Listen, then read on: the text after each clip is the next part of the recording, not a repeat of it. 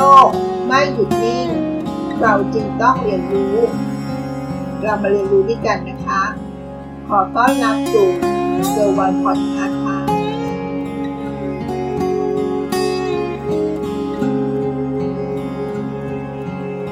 ได้อ่านบทความหนึ่งที่เกี่ยวข้องกับ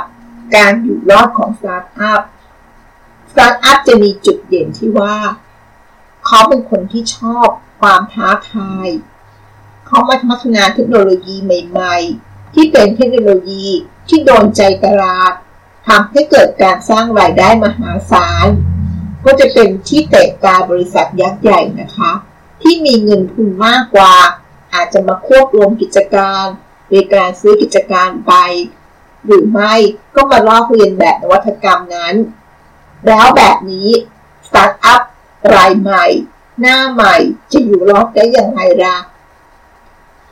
พฤติกรรมการลอกเลียนแบบทำให้สตาร์ทอัพเกิดใหม่น้อยลงใช่ไหมคะ นิสัยของบริษัท tech ยักษ์ใหญ่ ที่คอยลอกเลียนแบบนวัตกรรมใหม่ๆของสตาร์ทอัพทำให้สตาร์ทอัพหน้าใหม่ไม่ได้แจ้งเกิด เรามาดูตัวอย่างที่เห็นได้ชัดนะคะ Snapchat ที่ประสบความสำเร็จด้วยฟีเจอร์ที่เรียกว่า Story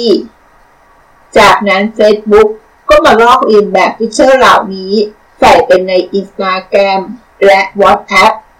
ทำให้จำนวนคนใช้ Snapchat เริ่มนิ่ง ราคาหุ้นของ Snapchat ก็จะตกลงมาอย่างน่าใจหาย นอกจากกรณีของ Facebook ที่มาลอกเลียนนวัตกรรมของ Snapchat แล้วนะคะ ก็ยังมีกรณีของแอปที่ชื่อว่า Slack ใช้สำหรับคุยงานในบริษัท ก็จะถูก Microsoft มาลอกเลียนแบบ เดิมที Slack นั้นมียอดผู้ใช้งานโตขึ้น 5%ทุกปี ตอนนี้มีผู้ใช้งานลดลงแล้วนะคะ ต่อมา Amazon เองก็ใช้กลยุทธ์ลอกเลียนแบบสินค้าที่เจอในตลาดนิดแล้วก็ขายแต่ราคาคู่แข่งครึ่งหนึ่ง ไม่ว่าจะอย่างไรก็ตามนะคะ ที่สุดแล้วการคิดนวัตกรรมใหม่ๆ ก็มักจะถูกบริษัท เทคยักษ์ใหญ่ มองหา และถูกควบรวมได้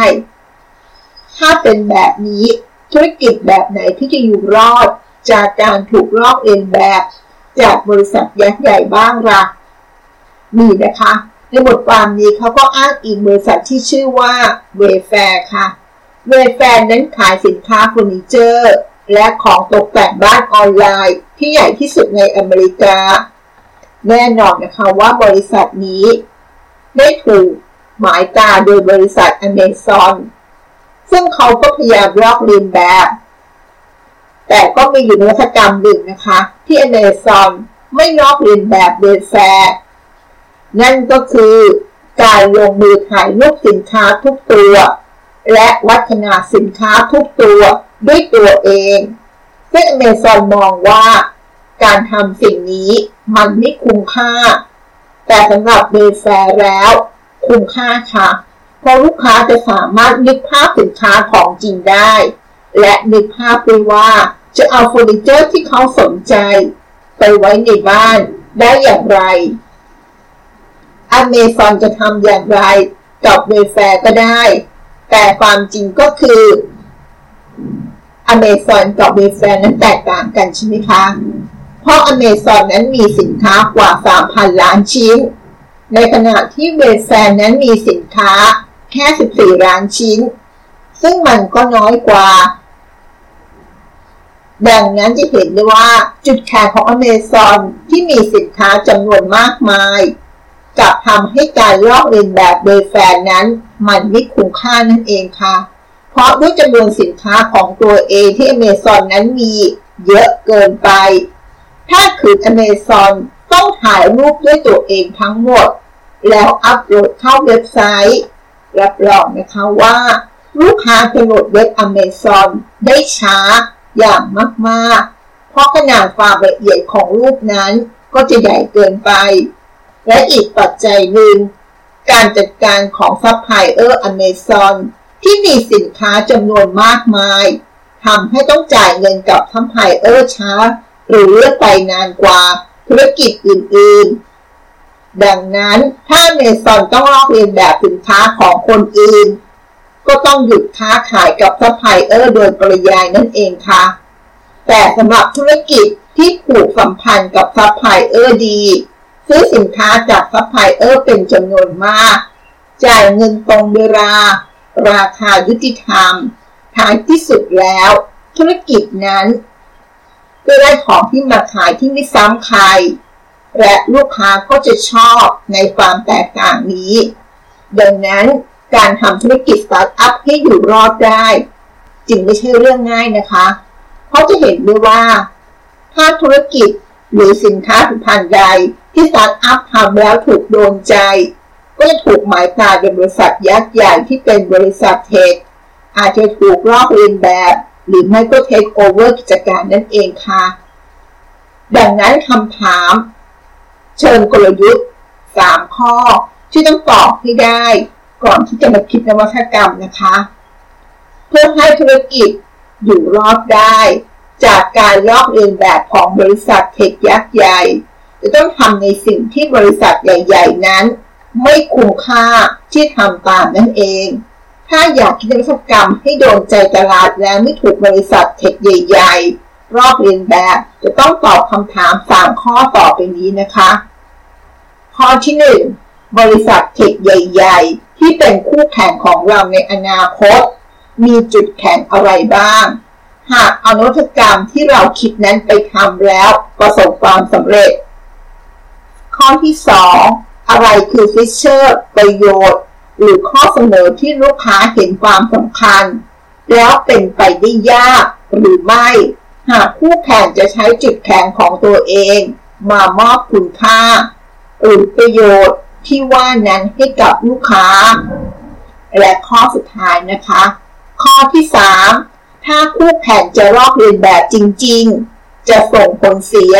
มากกว่าผลดีต่อคู่แข่งหรือไม่ มากน้อยแค่ไหน ถ้าสินค้าของเรานั้นโดนใจตลาดทำรายได้ได้ดี คู่แข่งจะไม่ยอมแลกจุดแข็งของตัวเอง กับการลอกเลียนแบบสินค้าของเราเด็ดขาด การคิดนวัตกรรมใหม่ๆ ก็จะเกิดขึ้นได้ โดยให้ผู้บริโภคมีตัวเลือกในการใช้งานนั่นเองค่ะ จริงๆ แล้วการทำธุรกิจเพื่อการอยู่รอดนี่ มันก็ไม่ใช่เรื่องง่าย แต่มันก็ไม่ใช่เรื่องยากจนเกินไปใช่ไหมคะ แต่ไม่ว่าจะเกิดอะไรขึ้น การปรับตัว การอยู่รอดก็จะเป็นสิ่งที่ทำให้ธุรกิจสตาร์ทอัพคงต้องหาวิธีการทำอะไร เพื่อให้การลอกเลียนแบบนั้นเป็นไปได้ยาก หรือเป็นอะไรที่มันเฉพาะตัวไม่คุ้มค่ากับการลอกเลียนแบบ อย่างที่อเมซอน ไม่ลอกเลียนแบบ Wayfair หวังว่าเรื่องราวที่มาฝากนี้ จะทำให้เรามองเห็นว่า การอยู่รอดของสตาร์ทอัพจริงๆแล้วเขาบอกว่าสตาร์ทอัพสิบรายเนี่ย จะอยู่รอดหนึ่งรายเป็นส่วนใหญ่นะคะ เพราะส่วนใหญ่และธุรกิจสตาร์ทอัพที่สร้างขึ้น ก็จะมีความล้มเหลวมากกว่าการประสบความสำเร็จ อาจจะมีแค่หนึ่งธุรกิจหรือหนึ่งบริษัท ที่สามารถอยู่รอดได้ ก็ถือว่าเก่งมากแล้วนะคะ บางครั้งการทำธุรกิจและประสบความล้มเหลว มันก็อาจจะเป็นเรื่องปกตินะคะเขาบอกว่าสิบหยิบหนึ่งอันนี้ฟังมาจากรายการพอดแคสต์รายการหนึ่งนะคะนั่นหมายความว่าถ้าเราทำธุรกิจสิบอย่าง มีสักหนึ่งอย่างประสบความสำเร็จ และมันอาจจะคุ้มค่าหรือครอบคลุม ทั้งหมดที่เราได้ลงทุนไป ก็ถือว่าคุ้มค่าแล้วนะคะ หวังว่าเรื่องราวที่มาฝากในวันนี้ จะทำให้เรามองเห็นประโยชน์ของการอยู่รอดของธุรกิจ ด้วยวิธีการลอกเลียนแบบนั้น เราจะแก้ไขปัญหานั้นยังไงคะ ขอบคุณที่รับฟังแล้วพบกันใน EP หน้า สวัสดีค่ะ